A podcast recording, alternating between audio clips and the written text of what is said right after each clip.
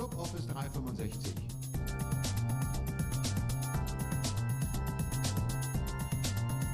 Office 365 verstehen und nutzen. Mit Martina Grom aus Wien Und Michael Grete aus Berlin.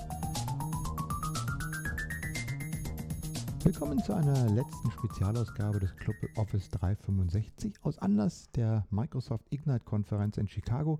Die ist in der letzten Woche zu Ende gegangen, aber unsere beiden Vor-Ort-Reporter Martina Grom und Toni Pohl haben sich nochmal hingesetzt und den letzten Tag Revue passieren lassen und eine abschließende Bewertung der ganzen Konferenz aufgezeichnet. Das möchte ich euch nicht vorenthalten und deshalb geht es hier wieder ab nach Chicago zum Schlussbericht von der Ignite 2015 in Chicago. Ja, klar.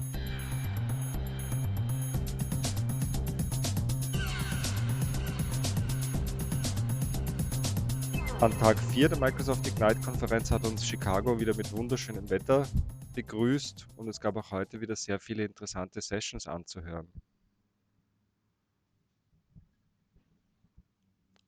Wir haben ausgezeichnetes Wetter hier in Chicago, was sich darin äußert, dass es draußen super schön warm ist, zwischen 25 und 30 Grad. Und im Conference Center, wie es sich für amerikanische Verhältnisse gehört, runtergekühlt wird auf 18 bis 21 Grad. Mittlerweile sind alle ein bisschen erkältet aufgrund dieser Tatsache.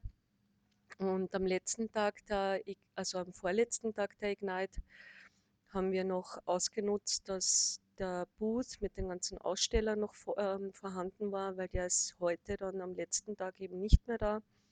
Und es gab am Abend dann eine riesengroße Abschlussparty, wo für die 23.000 Teilnehmer 30 Lokale aus Chicago in einer großen Halle Essen und Getränke bereitgestellt haben. Das war wunderschön, weil man hat dann einen Ausgang auch zum See gehabt, hat dort am See sitzen können und hat eigentlich alles super hinkaut, bis auf das, dass natürlich, wenn 20.000 Leute bei 30 Essenstationen sich etwas holen wollen, es ein bisschen längere Wartezeiten gegeben hat. Ich hatte heute ein Office 365 Experts Panel und zwar um fünf am Abend, also es war die letzte Session vor der großen Party und habe mich sehr gefreut, dass das Panel noch voll war und es ähm, wirklich viele interessante Fragen gegeben hat. Das war auch ganz interessant. Ich hatte mich mit Christian Buckley unterhalten, der hatte ein SharePoint Experts Panel am Vormittag, bei dem ich auch dabei war. Und man sieht einfach, dass doch trotz allem und ähm, obwohl auch Office 365 natürlich SharePoint Online enthält, die Fragen völlig unterschiedliche waren. Also wir hatten bei unserem Panel fast überhaupt keine SharePoint-Fragen, sondern wir hatten halt Fragen rund um das Service, wie das Service ähm, verwendet wird, welche Möglichkeiten man hat, um das Service zu verwenden und solche Dinge. Ja, wer war denn alle bei dem Panel dabei, Martina? Bei dem Panel dabei waren meine Kollegen, nämlich J. Peter Brucees, das ist ein amerikanischer MVP, der zu Office 365 gewechselt ist, der vormals Exchange MVP war. Dann war noch dabei Gary Webster, der Office 365 MVP ist und sich sehr auf Office 365 Adoption konzentriert und auch sehr aktiv ist im Office 365 äh, Netzwerk, also im Yammer-Netzwerk, im Community-Netzwerk.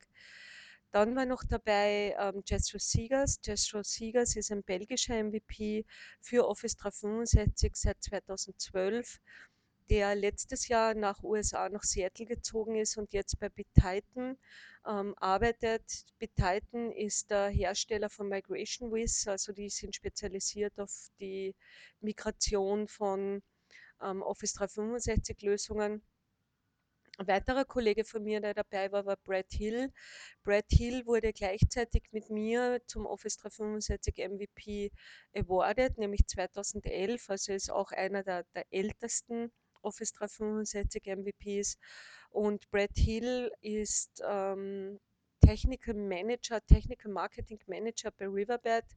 Riverbed ist ein Unternehmen, die sind spezialisiert auf ähm, Warnoptimierungen, also Netzwerkoptimierungen und helfen natürlich auch, wenn man Office 365 ähm, Load oder, oder SharePoint oder Dateien oder Latency-Issues einfach hat, ähm, hilft Riverbed das auch zu optimieren.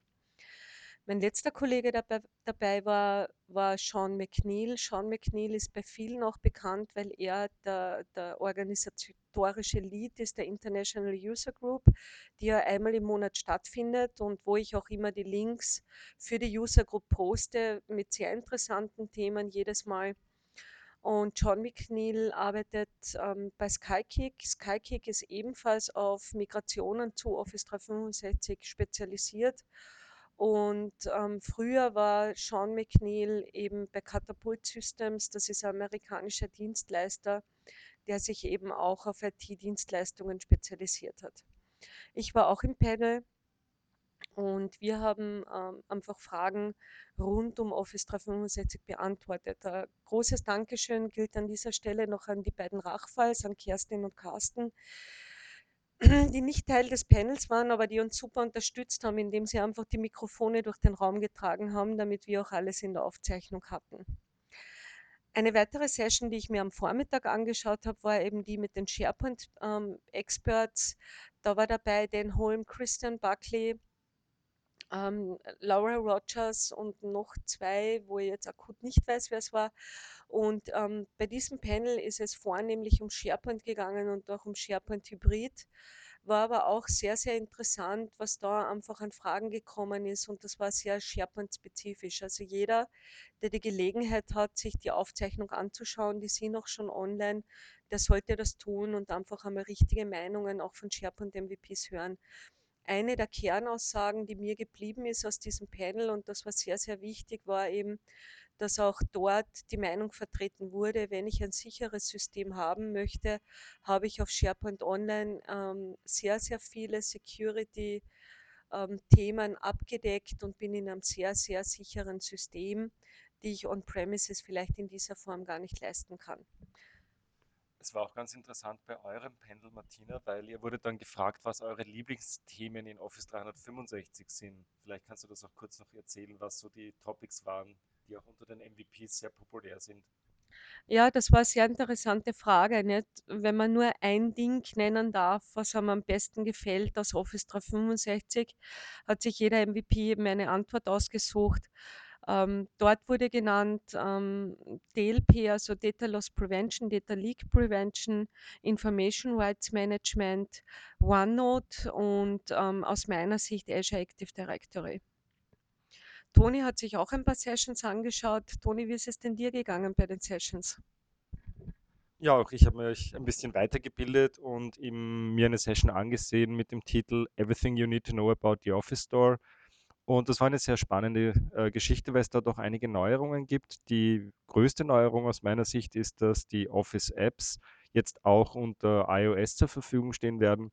Developer müssen nur eine Sache machen, nämlich ihr Manifest auf die Version 1.1 bringen, das heißt im Seller-Dashboard dort ihre Applikation sozusagen neu einreichen mit einem neuen Manifest, mit einer neuen Beschreibung dazu.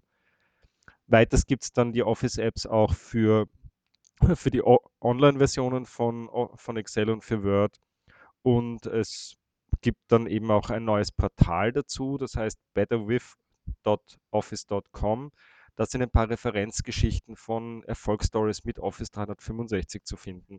Und da wurde auch ein Video gezeigt von Chili Breeze, die arbeiten in Nordost, im Nordosten von Indien und die verwenden Office 365, um sich zu organisieren und um ihre Lösungen auch äh, sozusagen präsent zu machen, war ein sehr schönes Video, sehr schöne Story, weil die auch Arbeitsplätze in Indien geschaffen haben.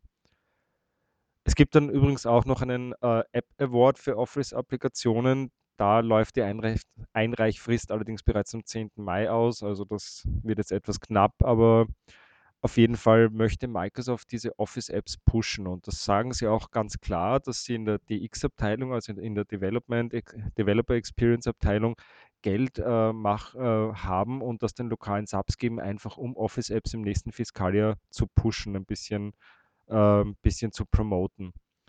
Eine, ein Thema am Rande, das ich sehr spannend fand, ist, dass äh, in Visual Studio 2015 Machine Translation Services inkludiert werden. Das ist vor allem dann wichtig, wenn man Applikationen hat, die man in den Office Store stellen möchte, die in verschiedenen Sprachen verfügbar sind. Und ich glaube, bei den Zahlen war unter anderem dabei, dass 30 Prozent der Applikationen, die im Office Store vorhanden sind, mehrsprachig sind. Also das ist schon ganz, ganz cool. Eine weitere Neuerung, die ich nicht, nicht gekannt habe, dass es im Store auch Hidden Apps gibt. Also wenn man dort in der Suche eingibt Code und dann zum Beispiel das Wort Bild 15, das ist eine Beispielapplikation, die sie da reingestellt haben, haben Unternehmen auch die Möglichkeit, ihre SharePoint oder Office Apps sozusagen public verfügbar zu machen, allerdings nur mit einem bestimmten Code. Fand ich auch sehr spannend, dass es das jetzt gibt.